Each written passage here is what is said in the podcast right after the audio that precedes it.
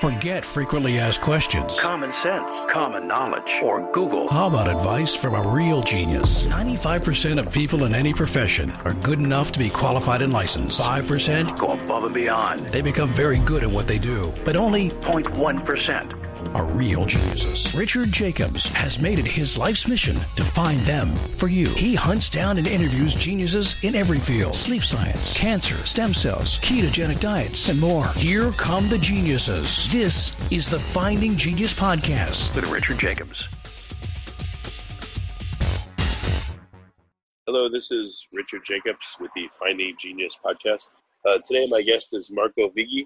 He's a researcher at the I M D E A Water Institute. We're going to be talking about microplastics and how they are taking a toll on aquatic uh, ecologies all over the world. So, Marco, thank you for coming. How are you doing? Fine, thanks.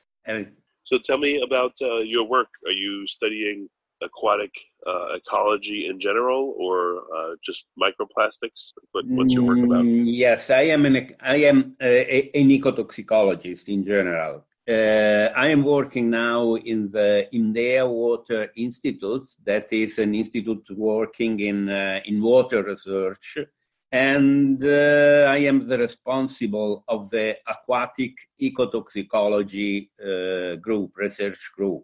Uh, about microplastic, I am now involved in uh, an European project on microplastics. So one of our research items are uh, plastics and microplastics. So microplastics come from where? How do they get into bodies of water? Uh, but the project I am working now is a project on the water cycle in agriculture. So evaluating the risk in the in the water cycle from rivers, irrigation, agriculture, and back to surface water. This is more or less the cycle that we are studying. Uh, however, to understand this type of cycle, it is important to Uh, better understand in general the the cycle, the origin of uh, of of microplastic. But uh, so, I think you know, that in order okay. to talk about microplastic, it is important to talk in general to about plastics, because uh, microplastics are only a component of the problem. The problem are plastics, and we have macro, micro, micro, and nanoplastics. Uh, in this scheme, in my opinion, microplastic are really, are not the measure, are only a part of the general problem of plastic, probably the, the less relevant. The real problem are plastic on one side, on the bigger side. On the smaller side, there are nanoplastics that are the unknown, because we don't know anything about them. In between, there are the micro. Well, so where does where do plastics come from? Is it that, I mean, how do they get to be micro and nano sized? You know, if I throw away a, a soda bottle, how does it become microplastic or nanoplastic? But there are uh, two different types of macroplastic, of microplastic in terms of their origin. Uh, there are the so-called primary microplastic. Uh, primary microplastic are the microplastic uh, intentionally produced. Uh, it's a, a material, a small uh, spheres, plastic uh, pellets of sphere that are added, for example, in cosmetics, uh, in toothpaste, uh, In in in and in other in other technique. Then there are the secondary microplastic that are the microplastic non-intentionally produced, and they derive from the fragmentation of bigger plastic, of big items, bottles, uh, and and any other type of of uh, of item made of plastic. That's for uh, physical agents, erosion, um, light and temperature. Uh, big plastic can be fragmented in, in fragment in, in smaller and smaller fragments up to the so-called microplastic. Microplastic are defined as the particle smaller than five milliliter, mill, millimeter, up to one micrometer. Mm. Below one micrometer are called nanoplastics. But this is an arbitrary definition because uh, nanoplastic are not a meaning uh, comparable to nanomaterials. Nanomaterials are technological material of small dimension produced to have some particular properties uh, and are used in many technological applications. Nanoplastics. So what are some of the um, the problems as plastics get smaller? What does it do to wildlife? Plastics become smaller just uh, due to, to physical uh, physical agents. But how does it affect fish and other life? Please? Yeah, fish, fishing. How does it affect fish, you know, and birds and people as the plastics get smaller? Is there a certain range of size that is very bad? Yeah, the problem is that uh, we know, we can study, we, we, we know something about relatively small particle of plastic, the so-called microplastics. But below a given uh, size, it is practically impossible to study because there are no, no methods for sampling, for measuring, uh, for the observation uh, we need for very, very complex uh, tools and instruments. So uh, below a given size, in general below five, ten micrometer, it is extremely difficult to study this material and we don't know practically anything. So nanoplastics are the unknown components of plastic. Well, why are they so hard to study? Please? Why are they so hard to study? What is difficult about I, I studying? It's so hard to study because there are no methods for sampling and for measuring. So, for example, we don't know how many uh, are present in, in the environment. We can sample and measure uh, microplastic in a range, in the size range between some millimeter and some tenths of micrometer. So we can sample with nets, with several types of devices. We can measure and analyze with relatively complex analytical methods, but we can. On the contrary, for very small particles, in particular particles in the range of a few micrometers up to the nanometer range, we are not capable to measure. We have no instrument for measure them. So we don't know the concentration, the presence, how, how, how big, how high is the presence in the environment. We know which is the concentration of microplastic in water, for example. We can measure the concentration of macropla- microplastic in water, but we can't measure the concentration of nanoplastic in water. We Why? don't know okay. because we don't have the, the instrument capable to do it. Do these um, plastics have charge? Can you use charge separation or filters, you know, uh, microfilters that could filter them out? Yes, it is possible to collect by an ultrafiltration, but uh, you take note that we don't know how many they are. For example, for sampling, Uh, microplastic in water, we have to filter to in order to have a reliable sample with enough material to be analyzed. Uh, if we are measuring the concentration in relatively clean water, for example, marine water, lake water, river water, we have to filter uh, several cubic meters on small on, on nets, nets with a relatively small mesh, but we can't filter cubic meter on some very small filters capable to retain nanoplastic. We can't filter ten cubic meter on a, in, in, in ultrafiltration to retain nanoplastic. Then, if we could be capable to, to, to, to obtain this type of sample that is extremely complex, difficult, and practically impossible, we have we are not we can't measure, we can't analyze the amount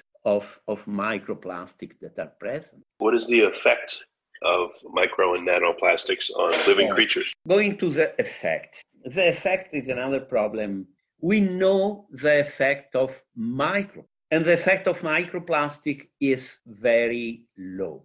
Uh, all tests performed on aquatic and terrestrial organisms, aquatic and terrestrial animals, indicate that at concentration, are at uh, uh, concentration that are ecologically realistic. This means concentration comparable to the concentration that we can find in the natural ecosystem, like rivers, lake, marine water. Microplastic have practically no effect. It is practically impossible to assess adverse effects at concentration ecologically realistic. It is possible to assess adverse effects on aquatic animals, for example, uh, only at concentration that are orders of magnitude higher than the environmentally realistic. But the problem is that the effect of plastic, of microplastic, of, of fragments of dimension in the range of a few millimeter up to some tenths of micrometers, the effect can be only a physical effect. They are not toxic. Plastic are by definition uh, chemically inert, so are not toxicologically active. So the only possible effect of microplastic is a physical effect. And this may occur only at concentration very, very high. This means concentration that are much higher than the really occurring in the... This is for micro. But for nano, we don't know if nano nanoplastic, it means fragments of the dimension of a few nanometer, we don't know if this material can enter into the cell. We don't know if... Well, what about, about, um, what about how bacteria interact with micro and nanoplastics? Has that been observed, that they attract bacteria? Uh, nanoplastic are uh, the size of nanoplastic is so small that are smaller than uh, bacteria. Uh, microplastic uh, can attract uh, uh, can, bacteria can be absorbed on any solid support that can be found in water, can be found on uh, Uh, wood surface, uh, on any other type of surface, and also on, on plastic. So any any any solid support immersed in water can be can be can be covered by by periphyton, by bacteria, and by microorganisms. When we are talking about nanoplastics, but nanoplastics are smaller than bacteria. And well, have you have you found particular bacteria that are attracted to microplastics? Are there certain ones that eat the plastic, not just live on them? Bacteria then eats the plastic. Sorry, I, I it's a quite noisy. Yeah, are there are there are there bacteria that eat plastic or that uh, yeah that degrade it? Uh, the the degradation of plastic is is, a, is an enormous problem. Uh, as far we know, plastics are not biodegradable. Uh, in general, bacteria are not capable to degrade plastic uh, because they have not the, the enzyme capable to attack plastic. Uh, there are some recent, uh, there is some recent literature Uh, about some organism that can produce some enzyme capable to attack plastics, but this is uh, still at the investigation level. We, uh, our knowledge about that is very, is very scarce at the moment. it seems that something can uh, attack and degrade bacteria, uh, plastics, but in general, bacteria that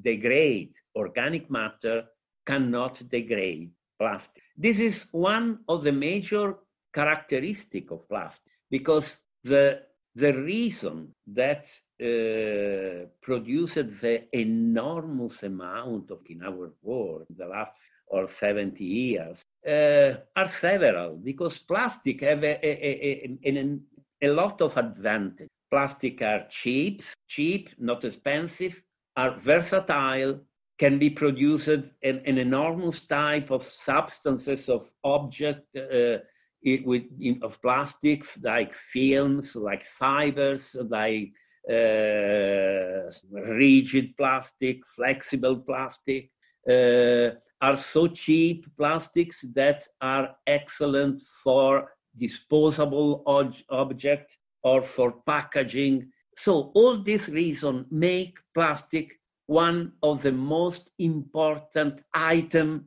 in our life. Mm. And another characteristic is that plastic are persistent. So all objects made of plastic are long-lasting. This can be an advantage, but is also an enormous disadvantage. Are persistent because cannot attack attacked by bacteria, as all other organic matter. So a, a plastic bag can survive, can remain uh, not degraded through biodegradation for uh, one hundred years or more. So it's not degraded by bacteria, but can be fragmented, as I, as I told before, can be fragmented by physical agents. And so a plastic bag is transformed in small fragments, and so it is transformed in, in micro. The micro fragments are uh, again fragmented up to the nanosize, and this is the destiny of uh, of plastic. If we consider that uh, in the last uh, fifty years, the amount of plastic is in the order of hundreds of millions of tons.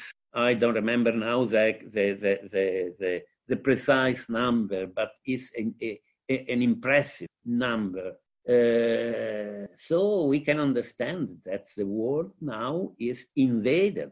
So what do you want to figure out about plastics specifically? What are you researching? But in our research now, we studied, as I told before, the cycle uh, of plastic in the agricultural system. For example, uh, plastics are present in uh, uh, in wastewater. Uh, wastewater is uh, is treated in wastewater treatment plants, and uh, treatment plants are capable to retain A, a large percentage of plastic. More or less, a wastewater treatment plant uh, can retain up to ninety-nine percent of microplastic pre- present in untreated effluent. But this plastic retained are accumulated in the sludge of the treatment plant.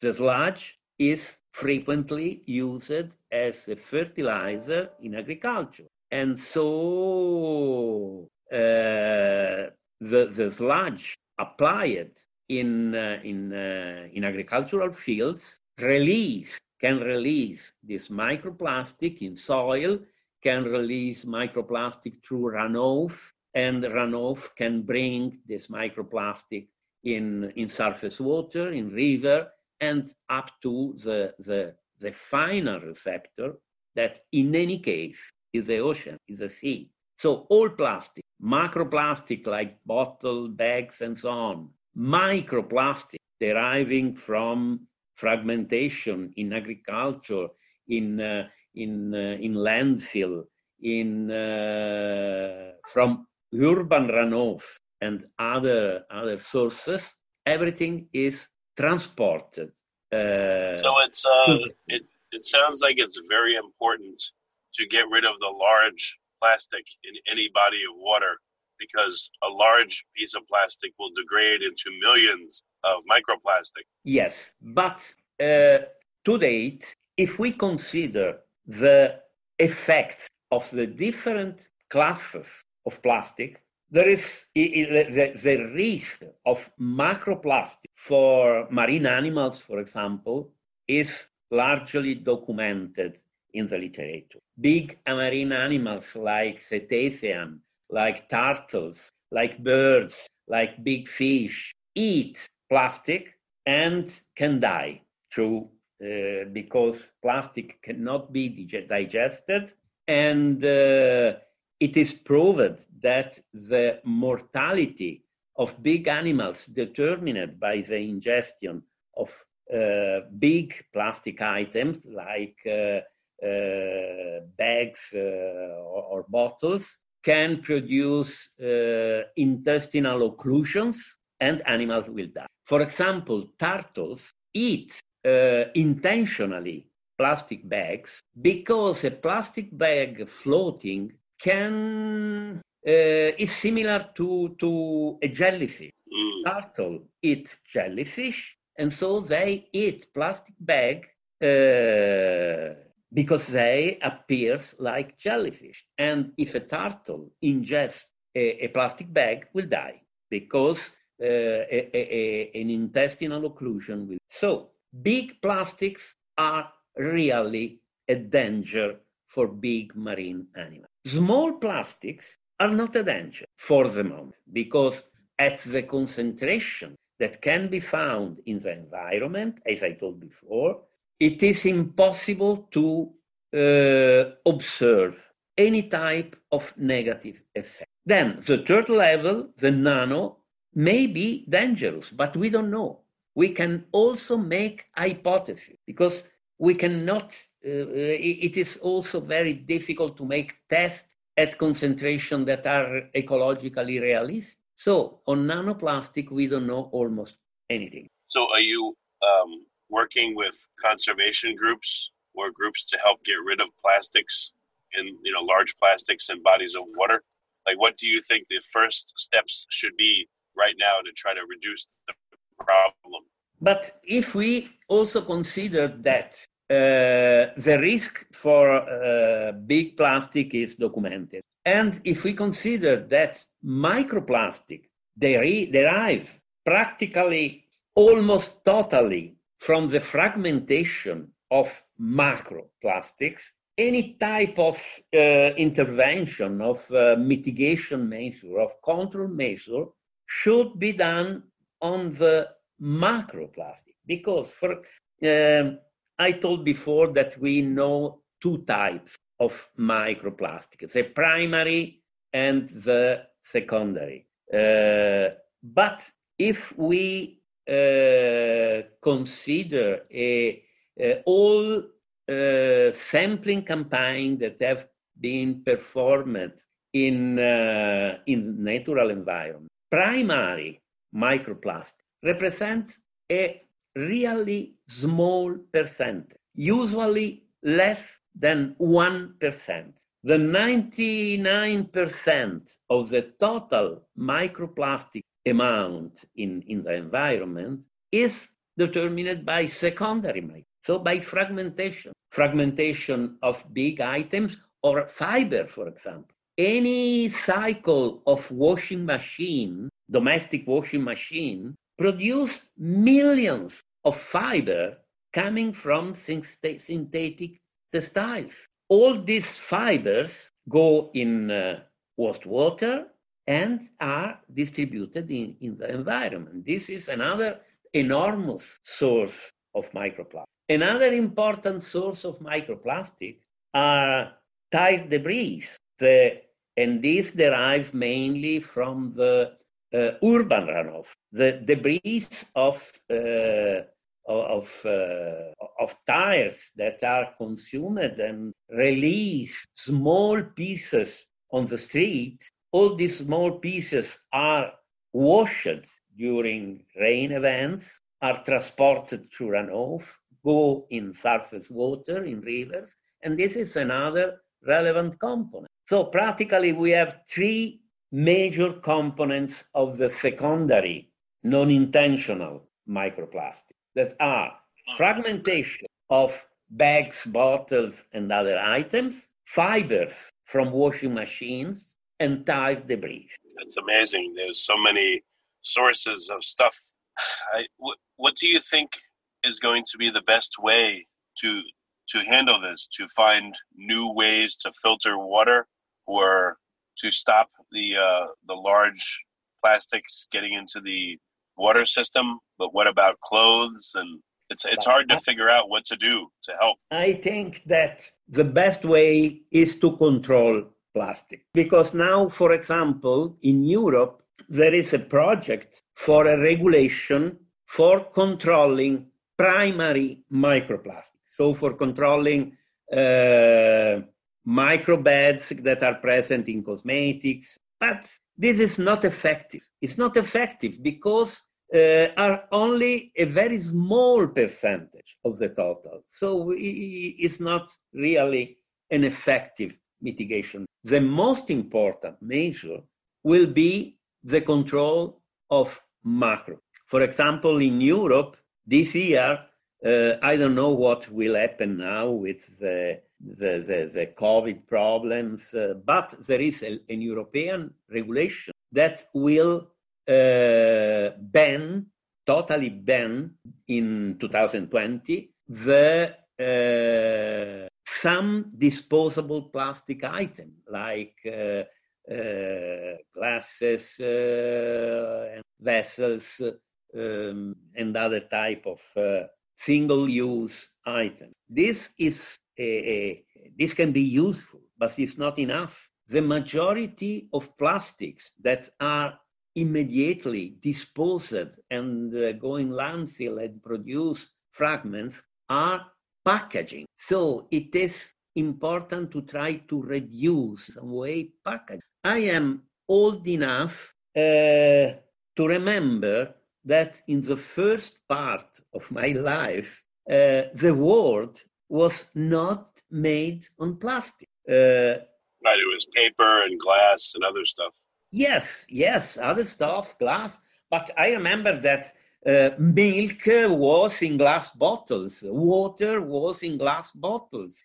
Uh, plastic become to to to be extremely important in the after the sixties, more or less, of the last century, and, and then increased exponentially, and now is uh, the most important material in our life. But I think that it would be possible and is necessary to try to go back and to try to to use alternative materials like uh, like paper, like uh, like glass, uh, we can eliminate completely. I think that in, in, in any case, this type of interme- intervention should be uh, realistic. In some cases, plastic cannot be eliminated, even in disposable items. Uh, if we think, uh, for example, to sanitary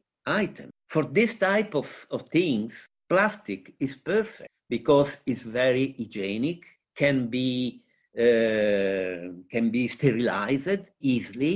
After the use is eliminated. So for sanitary item, plastic is perfect. But for domestic uses, for example, we can use something different. So it is important, first of all, to Uh, reduce the use of macroplastics. More difficult will be, for example, the elimination of fibers, because I don't think that now we can drastically reduce the use of synthetic textiles that are part of our life.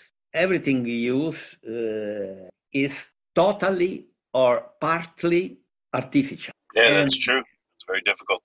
And this will, this will be difficult. I think that this could be, some intervention could be possible with some different technology in washing machine, with some system of filtering and retaining in washing machine, and then disposing this amount of fiber that will be collected in some uh, more uh, safe way, not discarding in in surface water, but uh, oh, you you would probably have to classify washing machine water as a hazardous waste and require filtration.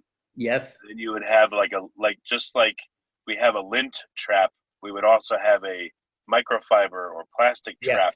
Yes. Yeah. This could be could be another possible uh, intervention. Hmm. Okay. About tide debris, I don't know what we can do, because whales of car, we should use less car. This is another possibility. This will be also uh, positive for many other aspects, less energy consumption, less uh, pollu- air pollution. But tide debris are, are another relevant source of this type of material. So there is no one intervention, no one measure capable to solve the problem. It's important a complex policy of several types of intervention, in some cases uh, acting at the origin when the, the, the material is produced by reduce the amount of this material that is introduced in our life. Other, other measures should be uh, effective uh, download, downstream. So like filters uh, or something like. There are different type of different measures that should be uh, taken into account, considered, implemented. Well, very good. Marco, what is the best way for people to learn more about these three types of pollution and to figure out uh, ways to stop them? Uh, which is the best way? It, it is not easy, because the, there is a huge amount of fake news in this in this field. Uh, the best way should be uh, being capable to to to to select among the enormous m- amount of information uh, the correct information. I can I can make an example. Uh, everybody knows that in the middle of the ocean, for example, of the Pacific Ocean, there is an area where the marine currents concentrate. And uh, in um, on the web, there are many, many websites that are talking about the plastic islands in the ocean. And the idea, the message that is transmitted is that there is in the middle of the Pacific Ocean an island where people can can walk, that is formed by millions and millions of tons of plastic. And this is a fake news. Huh. Right. Because it is true that in the middle of the ocean, there is an area where plastic are concentrated. But the concentration of plastic if is of seventy grams per square kilometer. Oh, that's nothing. seventy Very dispersed. It is enormous if you consider that this is in the middle of the ocean, thousand, thousands of kilometers far from any source, and is an area extended like uh, Uh, like Texas, more or less. So it's astonishing, but it's not an island where people can walk. So it's an area when so you... So they call are, it a, a, a gyre, the Pacific gyre of garbage, like the garbage patch or gyre? Yes, but looking in internet, I this is uh, uh, an example that I, I tested personally some days ago. Looking in internet, you can find hundreds of uh, newspaper articles, uh, websites uh, talking about this plastic island,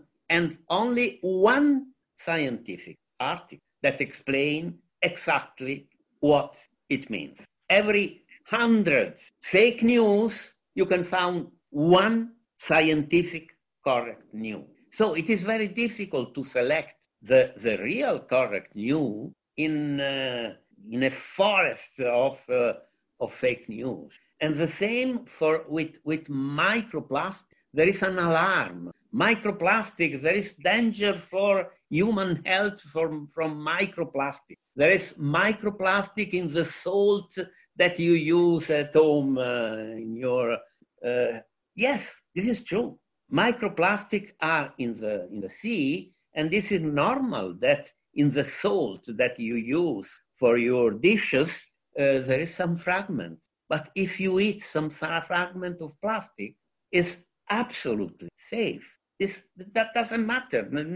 It's not dangerous at all. So uh, it is important to understand what we are talking about. Plastic exists, but there is a lot of fake news. Has, have, have people been tested, and has plastic been found in people's stool, or just in their in their blood, or in their tissues? Uh, in the blood, in the blood, I don't, don't no, no, no. Uh, in our digestive tract, for sure, we have some plastic. We ingest some plastic every day, every day, because microplastic are present in in, in, in several type of material of food that we. So there is no doubt that we every day can ingest two, three, ten small particles of microplastic. But it's impossible that they go in our blood, because they remain in our digestive tract, cannot cross the cell membranes, and so are eliminated through the feces without any type of danger. Mm, okay. The problem, as I told before, what we don't know is the smaller particle, the nanoplast, can cross membrane, cellular membrane, and enter in the blood. We don't know. This we don't know. Okay. Well, very good, Marco. Um, thank you for coming on the podcast. And okay. I, I know it's it's I not good news, good news, but at least uh, you're able to inform people about what's going on. So thank you for all that you do. Okay. Thank you. You've been listening to the Finding Genius Podcast with Richard Jacobs. If you like what you hear, be sure to review and subscribe to the Finding Genius Podcast on iTunes or wherever you listen to podcasts. And want to be smarter than everybody else? Become a premium member at finding genius podcast dot com. This podcast is for information only. No advice of any kind is being given. Any action you take or don't take as a result of listening is your sole responsibility. Consult professionals when advice is needed.